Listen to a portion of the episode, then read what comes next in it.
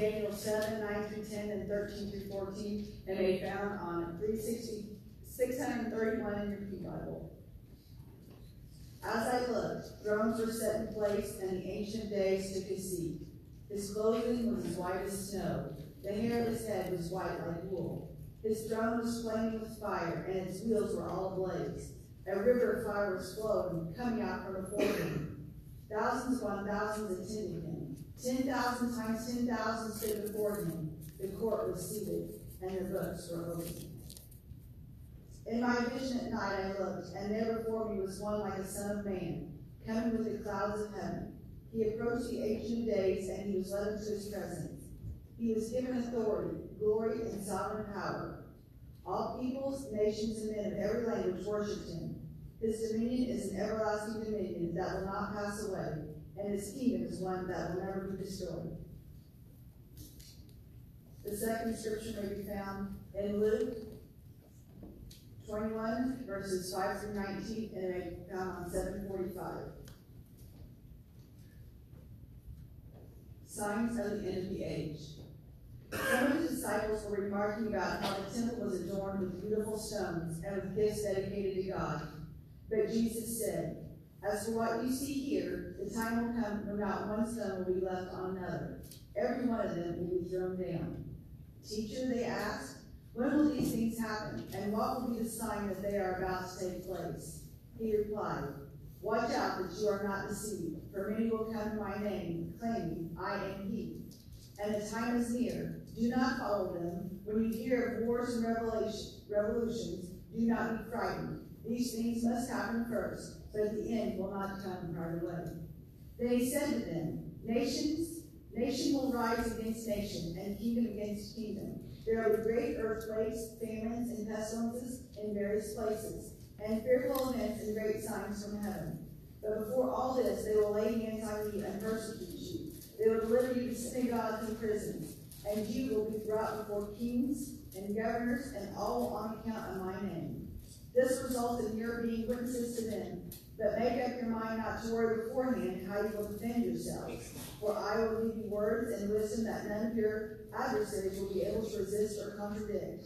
You will be betrayed even by parents, brothers, relatives, and friends. And they will put some of you to death. All men will hate you because of me. But not a hair of your head will perish. By standing firm, you will gain life.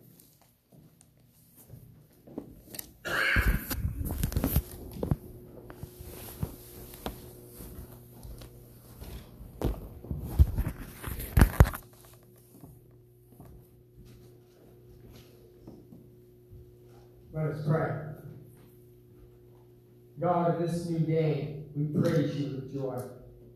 Open our eyes to see you and our ears to hear your words for us today, that we may be inspired to serve you. Amen. The book of Daniel. If I were to ask you about it, what would you tell me about this book? Well, first of all, you'd probably say it's in the Old Testament. You'd be right. And you might have to hunt to find it, and that's okay.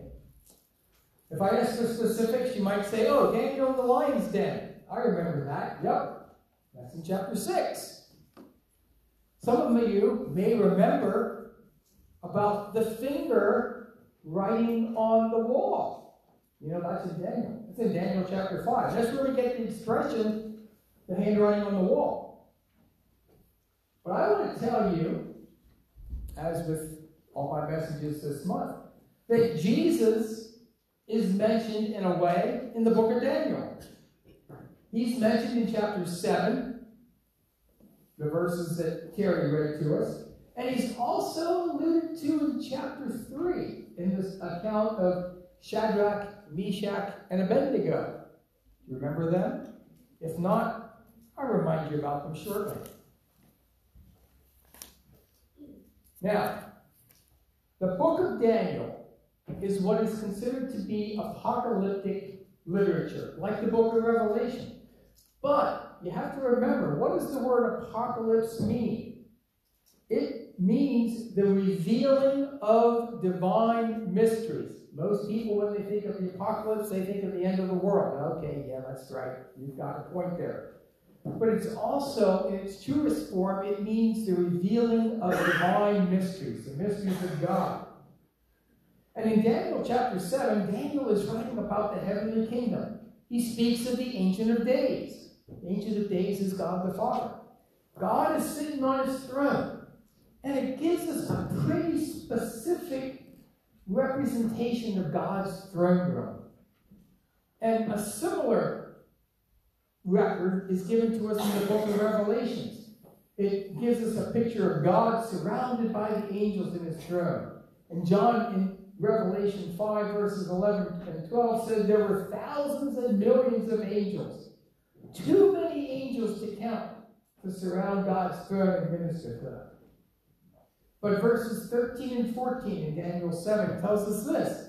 He says, In my vision at night I looked, and there was one like a son of man coming with the clouds of heaven. He approached the Ancient of Days and was led into his presence and was given authority, glory, and sovereign power. All nations and peoples of every language worshipped him. His dominion is an everlasting dominion that will not pass away, and his kingdom is one that will never be destroyed. A vision of a Son of Man. Who is the Son of Man? This is Jesus. This is the Messiah. And he is stressing his humanity as well as the authority and power that's given to him. In Matthew 28, verse 18, we have these words Jesus came to them and said, All authority in heaven and on earth is given to me. And so Jesus is referring back to this passage from Daniel as he applies this title, Son of Man, to himself. In Mark 8, verse 31, we read, He then began to teach them as the Son of Man that the Son of Man must suffer many things and be rejected by the elders, the chief priests, and the teachers of the law, and that he must be killed and three days after rise again. In John 1, verse 51, he says, Then he added, Very truly I tell you, you will see the heavens open and the angels of God ascending and descending on the Son of Man. In Matthew 26, verse 64, He's talking to Pilate. And he says, You have said so. Jesus replied, But I say to all of you, from now on you will see the Son of Man sitting at the right hand of the Mighty One and coming in the clouds of heaven. And finally, Luke 21, verse 27. At that time they will see the Son of Man coming in a cloud with power and great glory. Jesus is the Son of Man. He is the Son of God. And just as he uses this title himself, he is mentioned in the book of Daniel and other places in the Old Testament as well. But the Ancient of Days gives authority over all the kingdoms to one like the Son of Man, because he is the one who is permitted to approach the throne of God without harm. He is given authority, glory, sovereign power, and he receives the worship of all peoples, nations, and men of every language. His kingdom is not temporary or subject to God's judgment, but is an everlasting dominion. And Daniel sees him. He sees him in the seventh chapter of the book of Daniel, and Jesus is there in Daniel's vision. But as I said earlier, Jesus is also there with Shadrach, Meshach, and Abednego. Now, quick background on them in case you forget. These boys, along with Daniel, were carried into exile from Jerusalem to Babylon. And there they became servants and advisors of King Nebuchadnezzar. And they, along with Daniel, refused to eat royal food. They were unwilling to compromise their convictions in the face of death by refusing to bow down and worship the king's golden statue. And for their insubordination and for their faith in God, Shadrach, Meshach, and Abednego were thrown into the blazing furnace, a furnace that was heated seven times hotter than normal. Shadrach, Meshach, and Abednego were thrown into the furnace that was so hot, the soldiers who threw them in were instantly killed by the flames. That's pretty hot. But when Nebuchadnezzar looked into the furnace, he said, Weren't there three men that we tied up and threw into the fire? But look, I see four men walking around the fire, unbound, unharmed, and the fourth looks like a son of the gods or a son of God. And so Shadrach, Meshach, and Abednego are in the fiery furnace. The king and all his political cronies are all standing by watching them. They expect them to be vaporized in the flames. But the king looks in the furnace and sees something strange. And imagine if he wore glasses, he would probably take them off and clean them because he's thinking he's seeing things. Didn't we throw three men bound into the furnace? Who's this fourth man? Some say it was an angel. I say it was Jesus because he looked like the Son of God. And when the men were thrown into the furnace, their chains broke, and Jesus walked with them, but they did not smell of smoke. When you walk through the fire, chains will break, your own chains. Satan has used your particular situation to keep you living a small life and contained way of living. But no longer. Your chains are broken free through the love of Jesus. And according to the promise of Isaiah 43, Isaiah says Jesus will walk with you in the fire. Wherever your trouble or trials may be, you can have a tangible sense of Jesus' presence. Because Jesus reveals himself in the fire. So don't give up because your miracle is in the fire. Watch for his deeper revelation and worship the experiences you have in life through him. God didn't put you in the fire any more than God put Shadrach, Meshach, and Abednego in the fire. He just put Jesus in there with them. And they came out without smelling of smoke or being singed by the flames. It's not about God stopping all the things that look bad. It's about who's in there with you. Nebuchadnezzar was astonished that the fire did not consume the three men. And he was more amazed when he saw not three but four people in the fire.